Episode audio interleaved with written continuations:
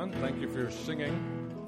There was a quiet moment there when I actually heard the, the little ones' voices, and that's really precious. Let's encourage them to, to keep singing and express these things. We recently uh, went to a movie.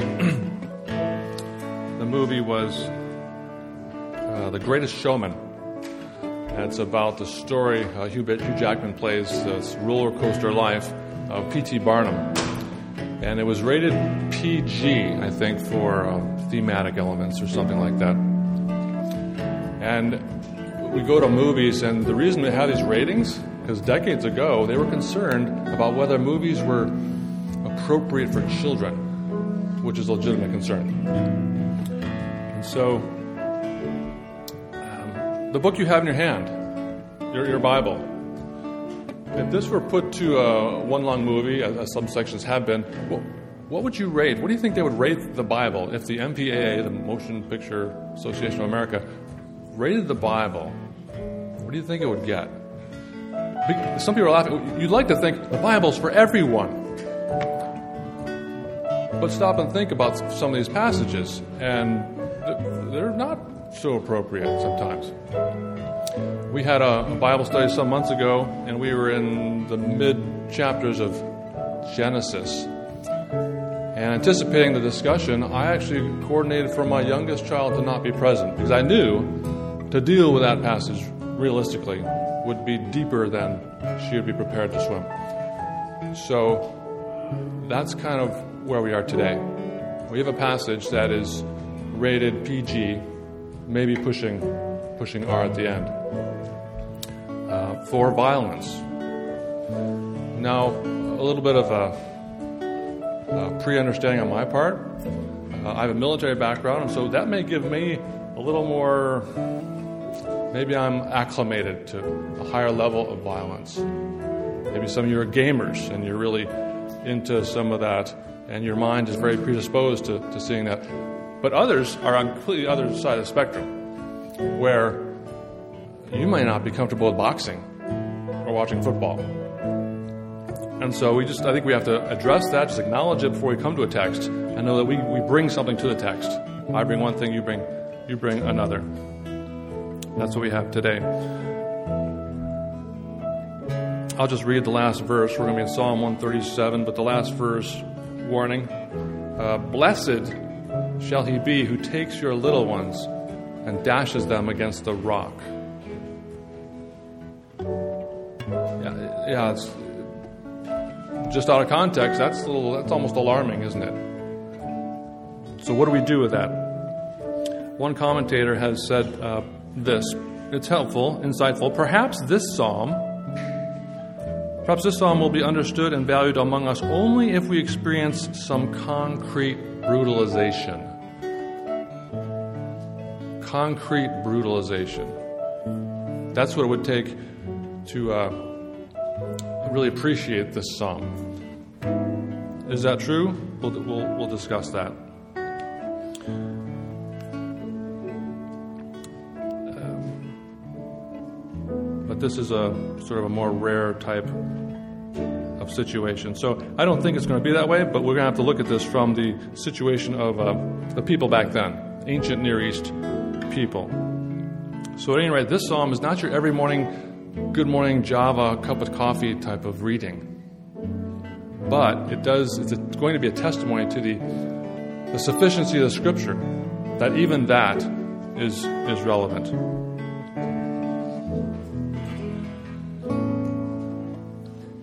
So, I'd like to do this morning is uh, one of my recent, uh, not discovery, but appreciation is called the rereading after uh, making observations and some understanding, then reread the text. And usually it's extremely helpful.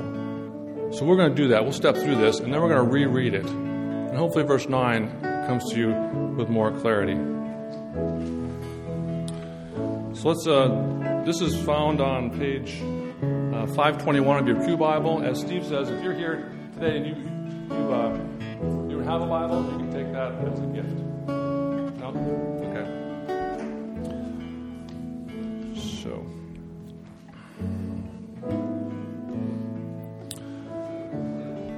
Starts out by the waters of Babylon. There we sat down and wept when we remembered Zion.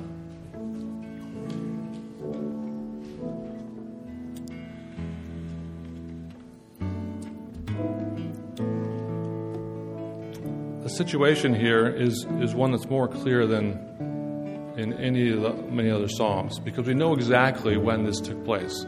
The people of Israel are in exile. And the psalmist actually witnessed some horrifying things. The, he was there in Jerusalem when the Babylonians came, they ransacked the city. And now he's in exile, and he's thinking about what had happened. And this is his piece of poetry about that. By the waters of Babylon. They had these waters, that the great rivers in Babylon, and they would make channels off the sides of them. And so here they are sitting down by the waters. And they sat down and wept when they remembered Jerusalem. Why were they weeping? I think we have to consider two reasons. First is that they were in exile and brutality had taken place. But there's a second one. I think it's not listed, it's got to be implied. We have to give the psalmist some credit. They were there for a reason. They were in exile because they were unfaithful to the covenant with God. And so when he sits down and weeps there, when he remembered Zion, Zion's another word for Jerusalem, there was extreme sorrow and anguish over what had happened and why it had happened. So then his, his answer then is to is and on the willows there we hung up our lyres. Some versions say we hung up our hearts.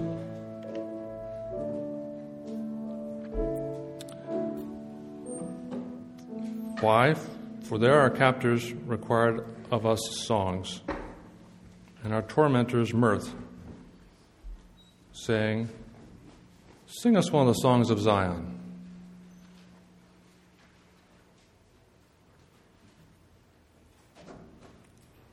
And their response was, How shall we sing the Lord's song in a foreign land? All the instruments are hung up. They're not going to sing the Lord's song in a foreign land. So you have to really appreciate what's going on. They, they're the Lord's people. They were brought out of Egypt miraculously, brought into this promised land, a land flowing with milk and honey. They were God's people in God's land. They had music. They had music for marching up to the feasts they had music for Sabbath days, they had music for everything. They had a temple in which to sing their music. And now they're in Babylon, in exile, having been brutalized.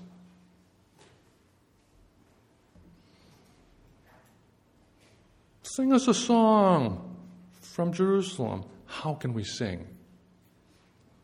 the Lord's song in a foreign land. See, the situation is clear.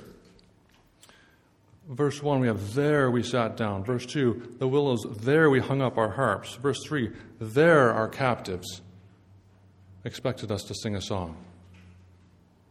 It's about where they were. They weren't where they wanted to be, they weren't where they should have been. They were in exile.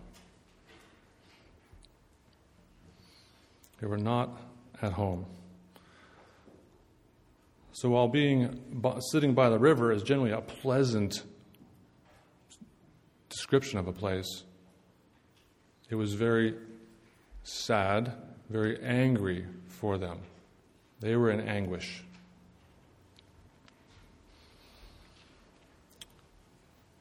So I want you to appreciate that the contradiction of the situation. Sing a song of Zion. Here, in this situation,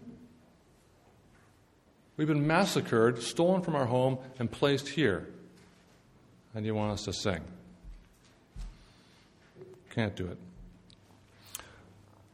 So for us, the reality is oftentimes we, sometimes we put ourselves where we are.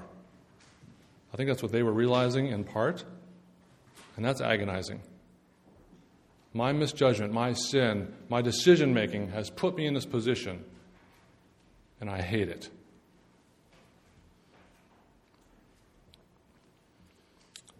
So there's this question how shall I sing the song? It shows that the psalmist is, is, engages, is engaging his situation. He's pondering what has happened and why. Why am I here? And so, for him and for, for all of us, in our anguish, can we say, I will struggle? I will sit down, as it were. I will struggle to understand my circumstances in light of my suffering. Let's continue reading. What is his response now, having given thought to where he is and why he is there?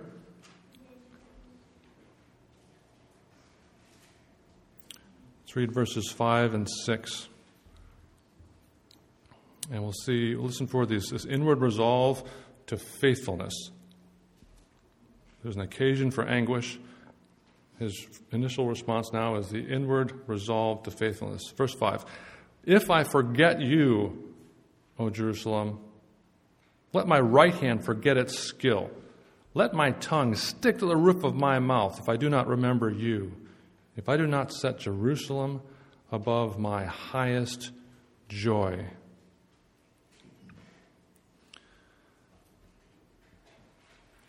It's very easy for us to respond in situations of anguish, of great pain, and want to, to lash out take action.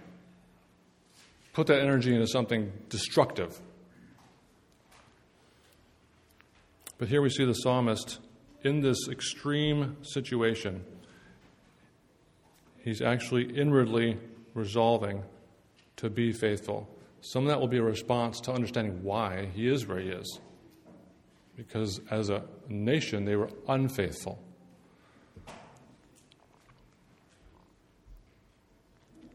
If I forget you, O Jerusalem, constant memory, let my right hand forget its skill. He was just talking about playing an instrument. Let my right hand forget its skill. I can't play. Let my tongue stick to the roof of my mouth. They were just talking about singing. Sing a song. Well, if your, top, if your tongue is stuck to the top of your mouth, you can't sing. This is the in- introduction of what we're going to talk about being an imprecation, uh, a verbal curse. He's basically calling one down on himself. If I am not faithful, then take away my strength, take away my ability. The psalmist is, is doubling down on his devotion. His resolve for Jerusalem is extreme devotion. He's saying, no matter where I am, no matter how bad it gets, I will remember you, Jerusalem, even though I'm this far away, perhaps even especially because of it. And so for us, we can say, you know, in, in my anguish, in my exile, so to speak, um, can I commit myself to faithfulness? Perhaps I brought myself here, perhaps not. These situations are foreign to us, I hope. Maybe someone's experienced particular uh, abuse, but these things, there are prisons, there are uh, concentration camp type places around the world. Uh, in our prayer, we listed off these nations where people are suffering grossly, these sort of brutalizations. So while it may be foreign to us here, and I hope it is, it's a real thing and the scriptures deal with real life. And we're thankful that it, does that. So there's an occasion for anguish. There's also this inward resolve to faithfulness. And then we get to verses 7, 8, and 9, the very end. And we'll find an upward response of trust in God. Verses 7, 8, and 9. Let's read verse 7 first. Remember, O Lord, against the Edomites, the day of Jerusalem, how they said, Lay it bare, lay it bare, down to its foundation. The Edomites were a, a neighboring nation to Israel. And when the Babylonians came to attack, the Edomites basically cheered them on.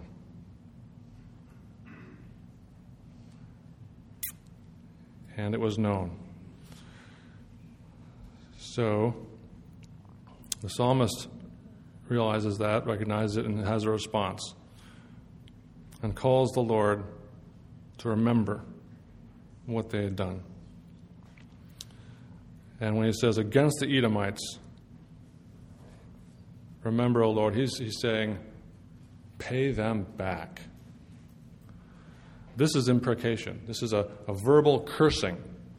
You've heard, maybe heard the imprecatory Psalms. This is one of them for sure.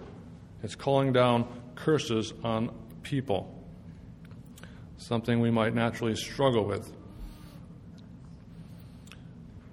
We're in Psalm 137, but just turn back one page to Psalm 129.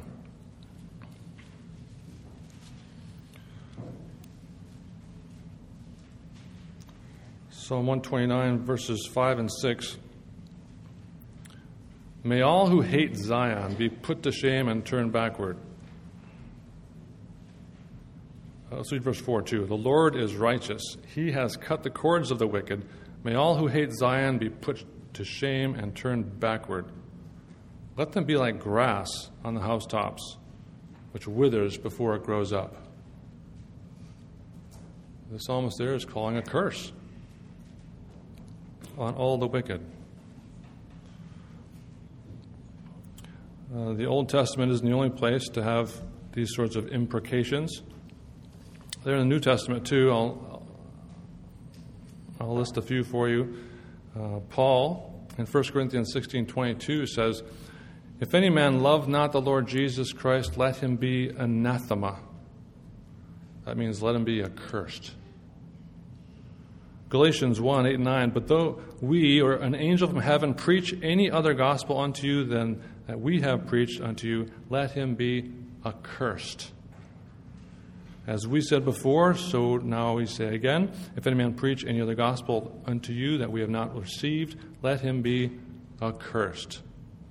We don't use that language too much, so we're kind of comfortable with that. That doesn't scare us. But that saying, let him be accursed, that's calling down damnation from God on other people. And so if we, if we change the language a little bit, a lot of us would kind of go, ugh, awkward uncomfortable. And imprecation is that way. But why? In 2 Timothy 4, uh, Paul says, uh, Alexander the coppersmith, remember him? He did me much evil. The Lord reward him according to his works.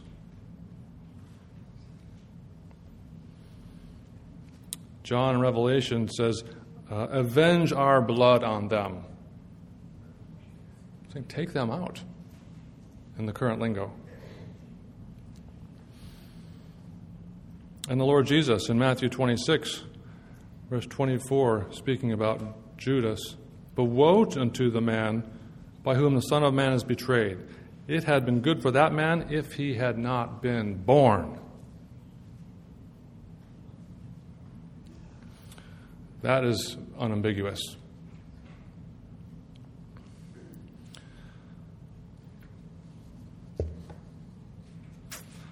Back to the Psalms. If we look over to Psalm 30, 139, probably a favorite of many. Let's look at Psalm 139 and verse 17. And let's just try to catch the, the psalmist's attitude throughout this. Uh, a few verses, Psalm 139, verse 17. How precious to me are your thoughts, O God. How vast is the sum of them? If we would count them, they would be more than the sand. I awake, I am still with you. Verse 19 Oh, that you would slay the wicked, O God. O men of blood, depart from me. They speak against you with malicious intent. Your enemies take your name in vain. Do I not hate those who hate you, O Lord? And do I not loathe those who rise up against you? I hate them with a complete hatred. I count them my enemies. Search me, O God, and know my heart. Try me and know my thoughts, and see if there be any grievous way in me, and lead me in the way everlasting. So, sandwiched between this praise and a very open, transparent, Lord, if, if my thoughts aren't right, let me know. In between those two things are, is a very concrete imprecation. A lot of us teach our kids don't use that word. We don't hate anything, anyone. I'm not contesting that per se, but here the psalmist is expressing, on behalf of God, I hate your enemies.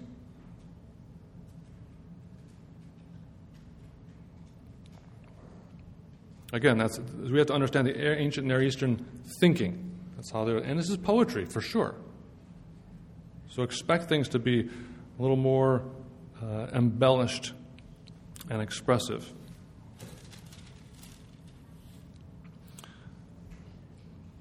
But this passage in Psalm 139 exposes the true nature of biblical imprecation. When we took verse 9 out, out of context, and just talk about babies being smashed on the rocks, that's uncomfortable language. But we understand it's poetic and how the attitude of the psalmist really is and his circumstances, it exposes the true nature of biblical imprecation. So we need to follow the context. So the challenge is, is to take these things and not see them personally, although that is our society. We tend to read anything and it's for me. What do I do? That kind of thing. Not personally, but rather cosmically. Did you catch that God is always involved in this? The psalmist is, is calling on God to get involved, not himself. Because the psalm gets even hotter. Let's continue reading. The last two verses. O daughter of Babylon, doomed to destruction. Blessed shall he be who repays you with what you have done to us. Blessed shall he be who takes your little ones and dashes them against the rock. So let's note three things as we contemplate imprecation generally, and, and this one is specifically, it is poetry. Take that into consideration. Next, this isn't actually escalation, it's not really extreme in their land. It's uncomfortable for us at first, but you've heard of the expression an eye for an eye and a tooth for a tooth. Uh, lex talionis is what it's called, and it's an ancient uh, form of justice. It's a legal term.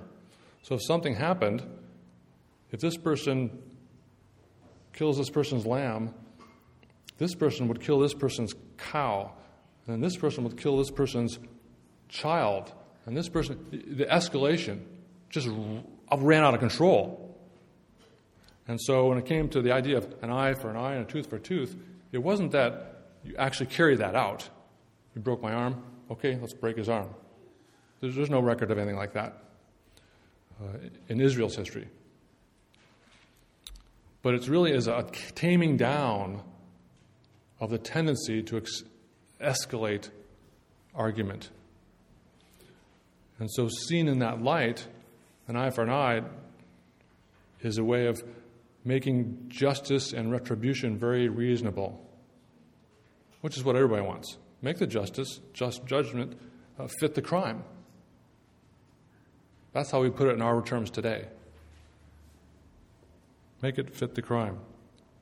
And so when the psalmist is saying, hey, let your kids be dashed against the rock. He's saying, hey, you know, you should be attacked by an enemy as well. You're going to go down in war. The same sort of retribution.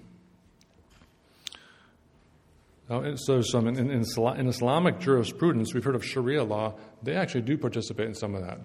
You steal something, they cut your hand off. But it's not in Israel's history. So the first thing is to see it as not escalation, not extreme, but actually quite reasonable. Second, see it as expressing faith and believing God. When the psalmist says, wishing on them this, this curse, he's actually citing uh, Isaiah 13. Isaiah was 13, verse 16, he's describing when God would stir up the Medes in the future to conquer the Babylonians. And in that passage, the same language is, is there about the little ones in the rocks. And so that was their lingo for that type of response. It happens again in uh, Nahum 3:10, which is about Nineveh, and Nineveh is the capital of Assyria. They were, it was also prophesied that they would fall and again, using that same lingo with the little ones in the rocks. So God curses those who curse Israel, and we're seeing that on the big screen. Thirdly, when we read these imprecations, try to see in there that the personal trust. It's really an extreme faith. Think about it. In lieu of personal revenge, the psalmist is crying out to God. Has anyone here ever been, been like spitting mad? Like, I'm talking put a fist through the drywall mad? Throw things off the table mad? I mean, don't raise your hand, but there is a temptation in life to get extremely angry. And what if instead of expressing that physically, you could take that and, and turn that into trust and say, God, I'm so mad, but I, I trust you in this situation. You do what's right. Let your justice take place in this situation. That's extreme trust, is it not? To not lash out, let God handle it. This is what the psalmist is doing. He's not taking it out, taking it in his own hands. And so we see the upward response of faith in God. This, these imprecations against Edom for what they had done and against Babylon for what they have done uh, are actually an expression of faith uh, and trust in the midst of their bitterness, in the, in the midst of their anguish. They cry out to God to execute vengeance and justice and not taking it in their own hands. So when he cries out, Remember, O Lord, it's, it, it's an open hand, it's not a clenched fist. It's quite the difference. So as we read these Psalms that have these imprecatory expressions, we need to give the psalmist some credit, uh, allow for his poetry, and realize he's reaching out and not lashing out. And we can, we can take a lesson from that for sure.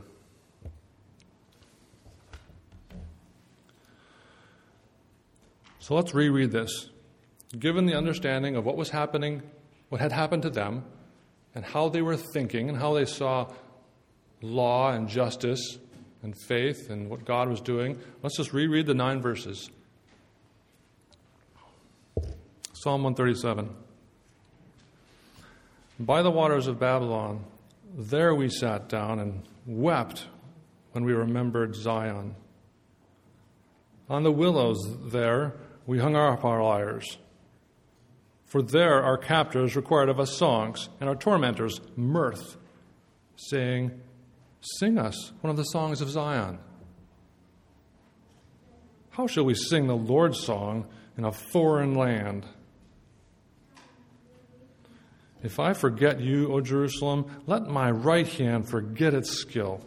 Let my tongue stick to the roof of my mouth if I do not remember you if I do not set Jerusalem above my highest joy. Remember, O Lord, against the Edomites, the day of Jerusalem, how they had said, Lay it bare, lay it bare, down to its foundations. O daughter of Babylon, doomed to be destroyed. Blessed shall be he who repays you with what you have done to us. Blessed shall he be who takes your little ones and dashes them against the rock.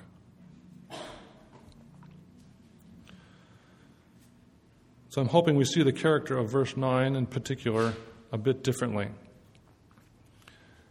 It takes translation not just of, of the words merely and the language, but the culture and the customs and the legal proceedings. Otherwise, it can be a very uncomfortable portion.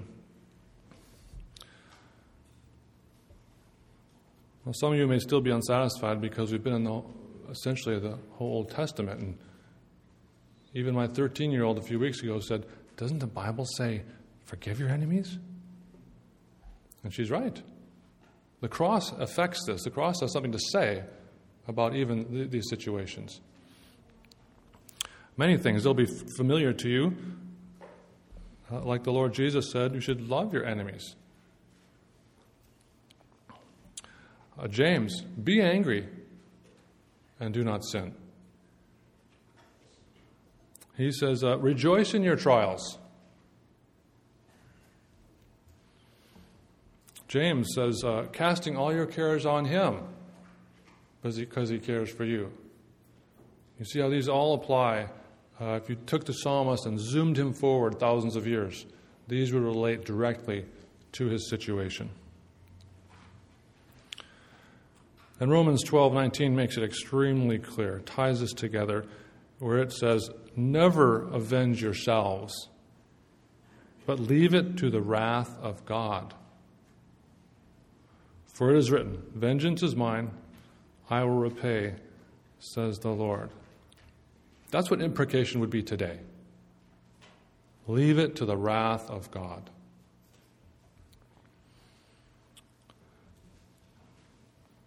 In fact, the, the Old Testament actually taught these things, more or less. They would say, uh, you know, feed your enemy, right? It says, uh, if, your, if your, enemy, your, ox your, your enemy's ox falls, you help it out. So this isn't, I don't want to see a, a, a, huge demarcation between the Old Testament and New Testament. God is this way graciously and mercifully all throughout. But vengeance is His. Proverbs 20, 22 about repaying evil says, wait for the Lord. So this theme is, is through and throughout. And so I think this psalm does many things for us. It acknowledges that anguish and bitterness and anger are very real things. But there is guidance in how to deal with those very strong emotions. What do we do with that kind of energy? And this speaks clearly to that. We've probably felt sort of exiled. We've probably felt vengeful. Uh, we've probably felt like we've made bad decisions at some point. We've suffered for those things. What do we do in that situation? Well, that's where Psalm 37 is a good read, understood rightly. Don't blame God, rather, go to God. Draw near to Him, don't turn away. And so,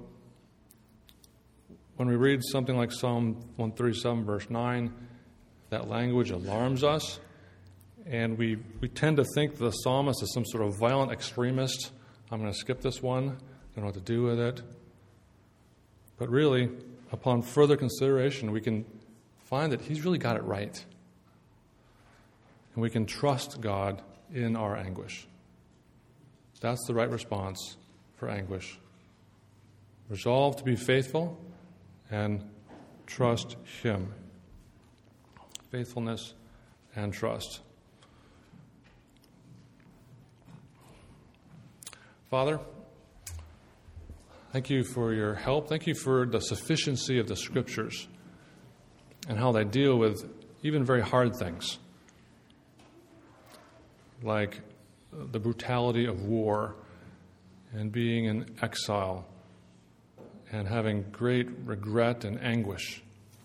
Thank you for giving us insight in how to do that and uh, making it poetic for us so it can really sing and sping, speak to us. Father, we, we look at this psalm, and perhaps for the most part, it's, it might be something for our toolbox. Hopefully, it will come to mind next time we, we need it. But we acknowledge that around the world there are people that this may be their morning non cup of coffee psalm. They live in uh, political prisons and under very extreme persecution. And we just want to acknowledge that that's true and that you are over all these things. We pray for their help. We want to pray as if, as if we're there with them. So comfort them. May they know that they can trust you. And may they have a real strong, uh, a great strength in faithfulness to you, never forgetting, but remembering, even as the psalmist here. So help us with this this day as we give thanks to you in Jesus' name. Amen.